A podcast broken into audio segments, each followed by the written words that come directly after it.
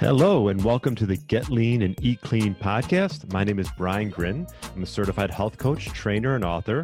And this podcast is for middle aged men and women looking to optimize their health and get their bodies back to what it once was 10 to 15 years ago. I will give you simple, actionable items to get long term sustainable results. Thanks for listening and enjoy the show.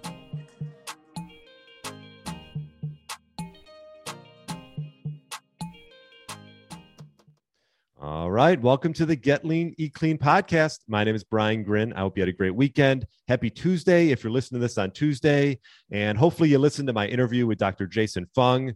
Been wanting to get him on the podcast for a while and really learned about Dr. Jason Fung when he came out with Obesity Code in 2016.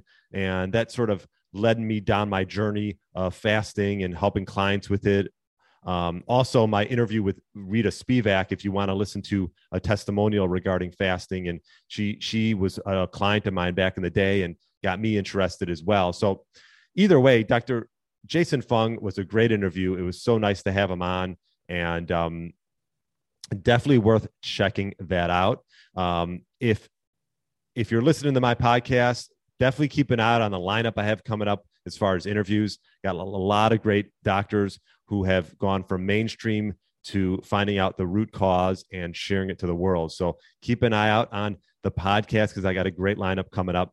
Um, but before I get into that, let's talk about what not to eat when doing intermittent fasting. Now, this is this could be what not to eat in general. I would say the granted this probably doesn't hit everything, but I'm going to just touch on sometimes when you focus on what not to eat, um, it's it makes things simple and easy and then you can focus on things that you should be eating um, which we talk a lot about.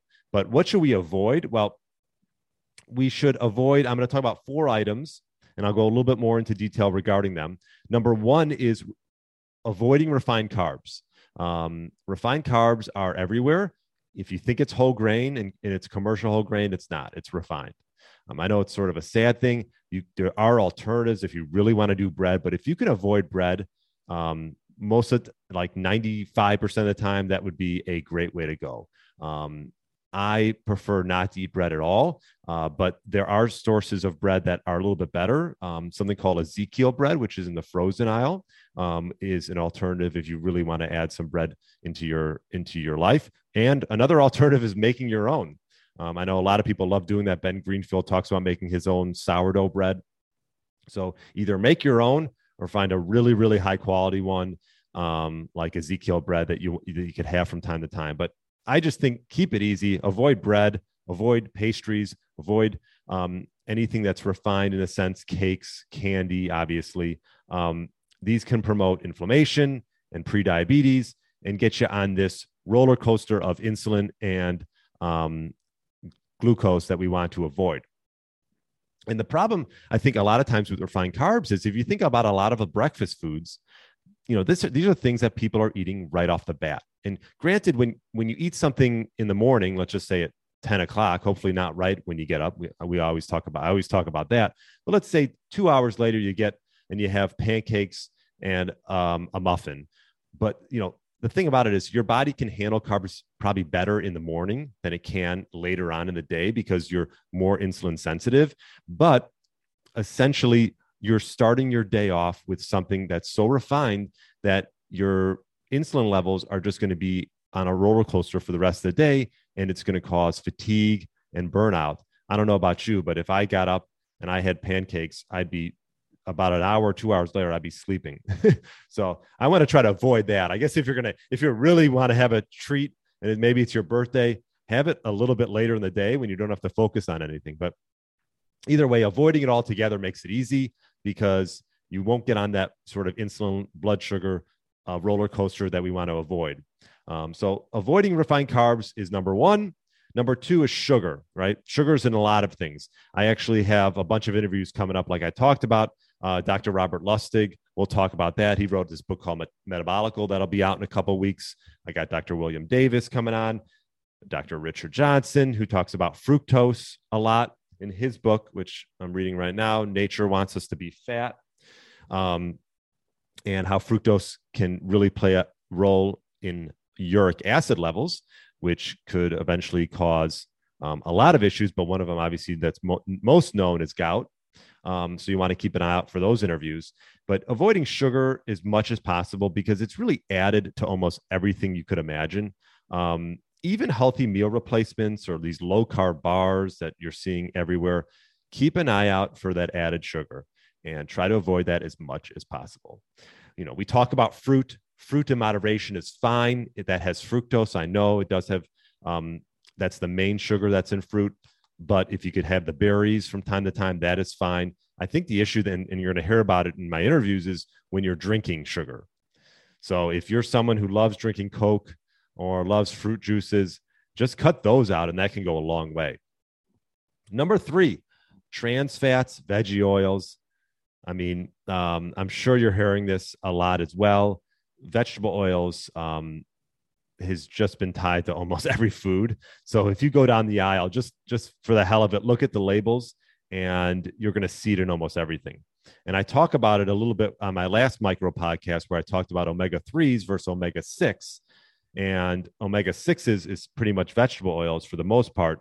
Um, the problem is not even though the fact that um, omega sixes are you know you want some in your diet but the, the, problem that i talk about is these vegetable oils when you heat them, they're highly inflammatory and they become oxidized. Okay. And that can help raise, um, you know, that can help raise bad cholesterol. And when I say bad cholesterol, I don't mean just LDL because LDL actually can be protective and not necessarily be bad. It's the small particle LDL that you got to watch out for. Um, and so you just got to be careful with these vegetable oils. I wouldn't be cooking in canola oil or sunflower oil, cooking coconut oil or avocado oil or ghee or butter um, and avoid these vegetable oils. I mean, you know, if you're going out to eat all the time, and I talk about this, they're cooking in vegetable oils. So if you eat out a lot, you know, maybe ask them what they're cooking in and ask them to replace it with something else, butter or ghee. Um, and if you are going out a lot, that means when you're at home and you're eating, make sure you don't cook in it for sure. So that's number three. Um, number four, artificial sweeteners. Question that gets asked a lot is, you know, what about these artificial sweeteners? I think they've become on the market because these companies are realizing that, oh, well, I, you know, if I put sugar, everyone's going to avoid it. But some of these artificial sweeteners could actually be, I think, could actually be worse.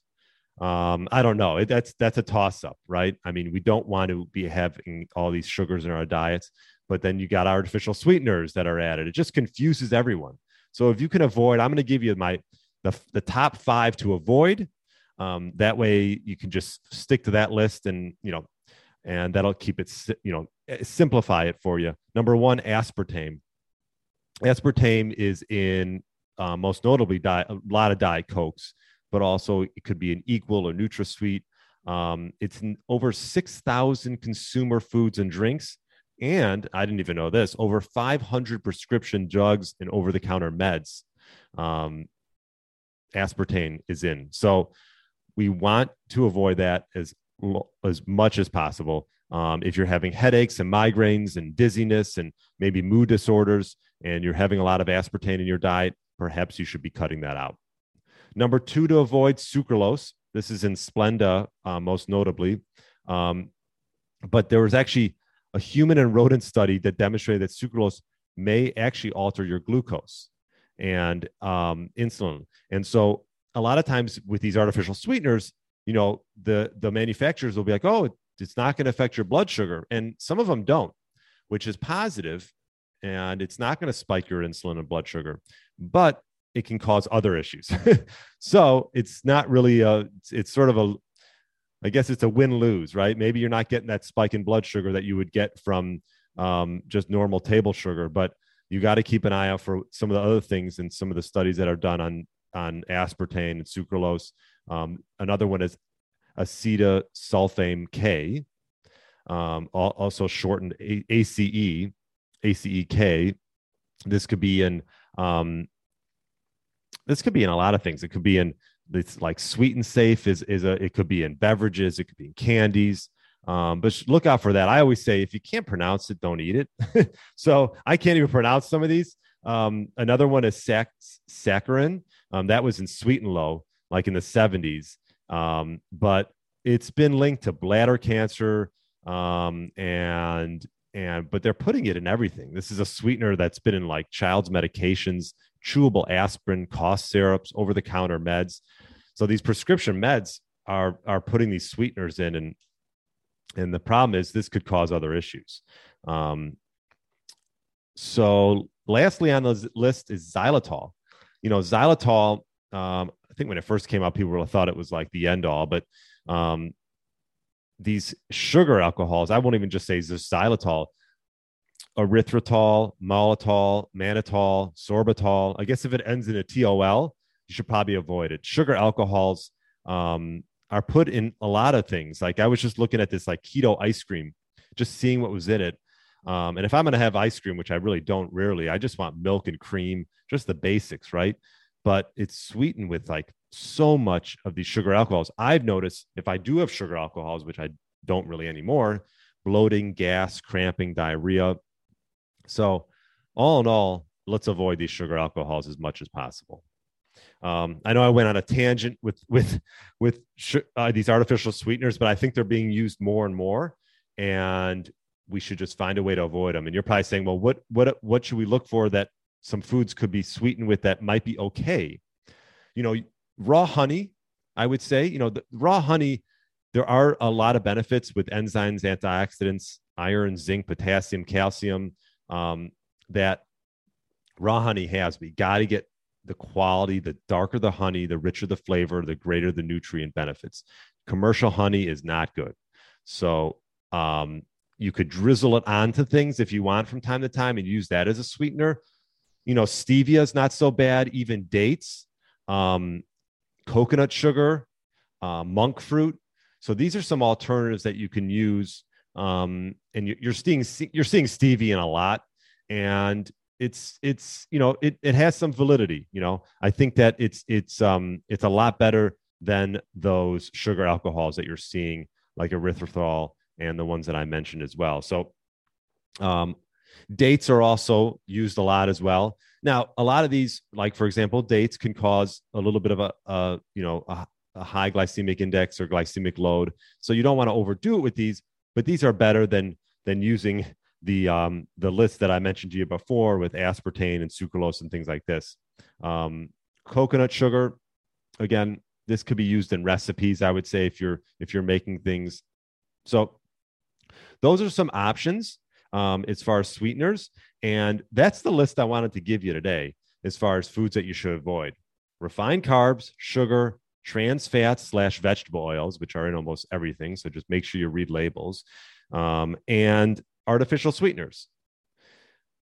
So make it your job to avoid those. Not a job, but it's your health. And find some substitutes. If you got questions, you can email me brian at briangrin.com. And hopefully that'll help you out. Remember, if you want to get into fasting, have some guide you, start eating clean, and then you can start getting into some fasting. Avoid snacking is a good way to start. So, anyways, hope you enjoy. Have a great rest of the week and look out for the interview on Friday. You're going to love it. Um, thanks so much for listening. Thanks for listening to the Get Lean, Eat Clean podcast. I understand there are millions of other podcasts out there, and you've chosen to listen to mine, and I appreciate that. Check out the show notes at briangrin.com for everything that was mentioned in this episode. Feel free to subscribe to the podcast and share it with a friend or family member that's looking to get their body back to what it once was. Thanks again, and have a great day.